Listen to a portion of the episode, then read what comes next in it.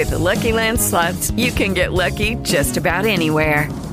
This is your captain speaking. We've got clear runway and the weather's fine, but we're just going to circle up here a while and get lucky.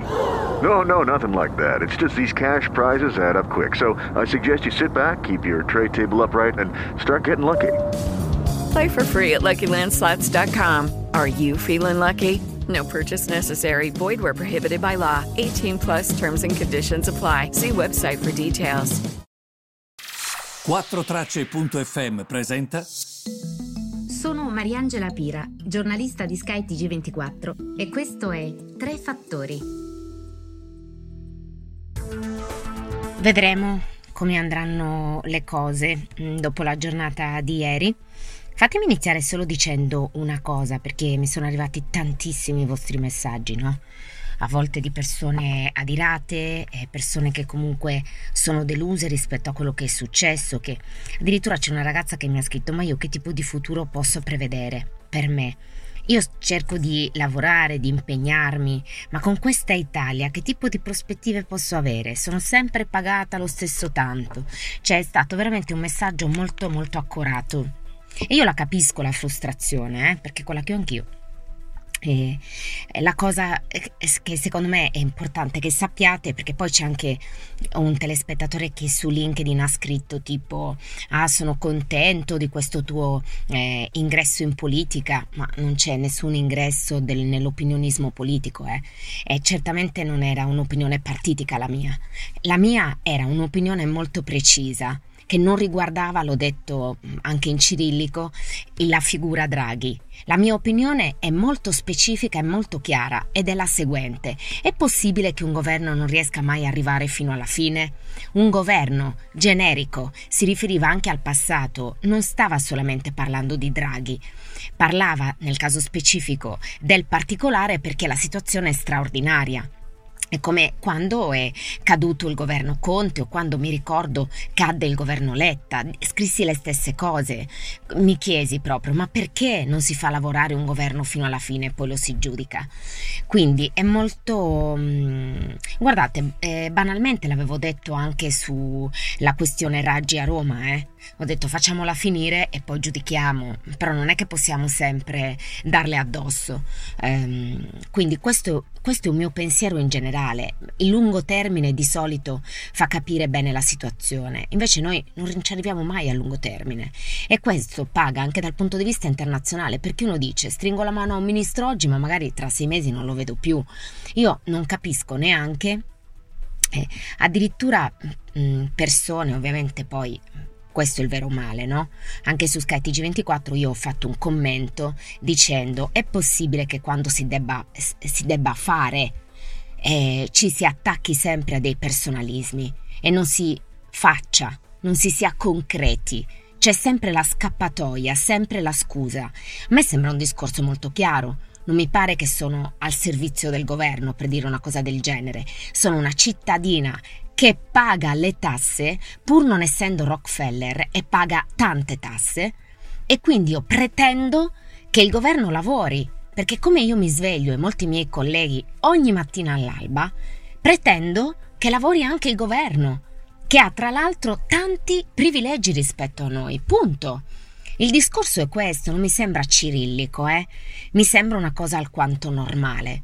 Comunque sappiate che dopo la crisi di governo, ovviamente questa agenda, chiamiamola Draghi, proseguirà fino all'autunno, dal PNRR al decreto aiuti, quindi sì, proseguirà. L'Italia poi andrà al voto il 25 settembre. Mattarella, lo avete sentito, ha scosso per l'ennesima volta i partiti. Anche lì ditemi voi se non esiste una dicotomia, cioè tu lo tiri per la giacchetta, gli chiedi di restare in ogni modo, non eleggi una donna, non eleggi altre persone, vuoi Mattarella, proprio gli devi dire no, devi essere ancora tu, e lo tiri tanto per la giacchetta che lui alla fine dice sì. Immagino che lui non volesse, l'aveva detto proprio in tutte le lingue del mondo che non voleva farlo, e poi alla fine lui lo fa dicendo: mi appello comunque alla vostra responsabilità. La responsabilità è quella che abbiamo visto il giorno dopo la commemorazione dell'attentato di Paolo Borsellino? Ma dai, Comunque adesso i simboli dovranno essere presentati entro Ferragosto, immaginate anche che campagna possa essere quella ferragostana. E alla fine le borse e lo spread, vi devo dire, hanno tenuto meglio delle attese sulla crisi. Su Instagram metterò delle foto su alcune simulazioni che abbiamo fatto fare da Sky TG24 a facile.it sui mutui, come cambia con il rialzo dei tassi della BCE, perché questo è l'altra grande novità. La Banca Centrale Europea ha alzato i tassi di 50 punti base, non di 25, nelle simulazioni per far capire anche come cambia proprio per chi paga in mutuo, per chi potrebbe avere un finanziamento col tasso variabile, quindi anche per quel tipo di finanziamenti ci sono ovviamente delle differenze. Su Instagram metterò le due fotine a breve, va bene? Per il resto cosa vi dovevo dire? La BCE, l'avete sentito, ha parlato di questo scudo anti-spread. È complesso perché se lo spread ieri ha un po' reagito, sicuramente lo ha fatto mentre Lagarde parlava, perché questo scudo anti-spread è stato annunciato, ma ovviamente non è bambagia. Sarà a discrezione della BCE chi lo prende, ed è evidente che è stato fatto per paesi come il nostro fortemente indebitati. Ora, cos'è che cambia? Cambia il fatto che è a discrezione della BCE sulla base della sostenibilità dei conti pubblici, e noi non è che siamo, come dire, proprio noti per la sostenibilità dei conti pubblici. Questa però potrebbe essere anche una spinta a tenere i conti in ordine al governo, perché traghetti comunque l'Italia, guardando anche a questo aspetto, magari a Draghi, perché possa da questo punto di vista agire in modo diplomatico, anche se, come dire, abbiamo capito che la diplomazia non è molto il suo forte. E vedremo insomma che cosa accadrà. Se dovessi sintetizzare questo scudo anti-spread, avete visto il primo punto, parla di, lo leggo letteralmente, compliance with the EU fiscal framework, significa rispetto del patto di stabilità, va bene, che come sapete è sospeso.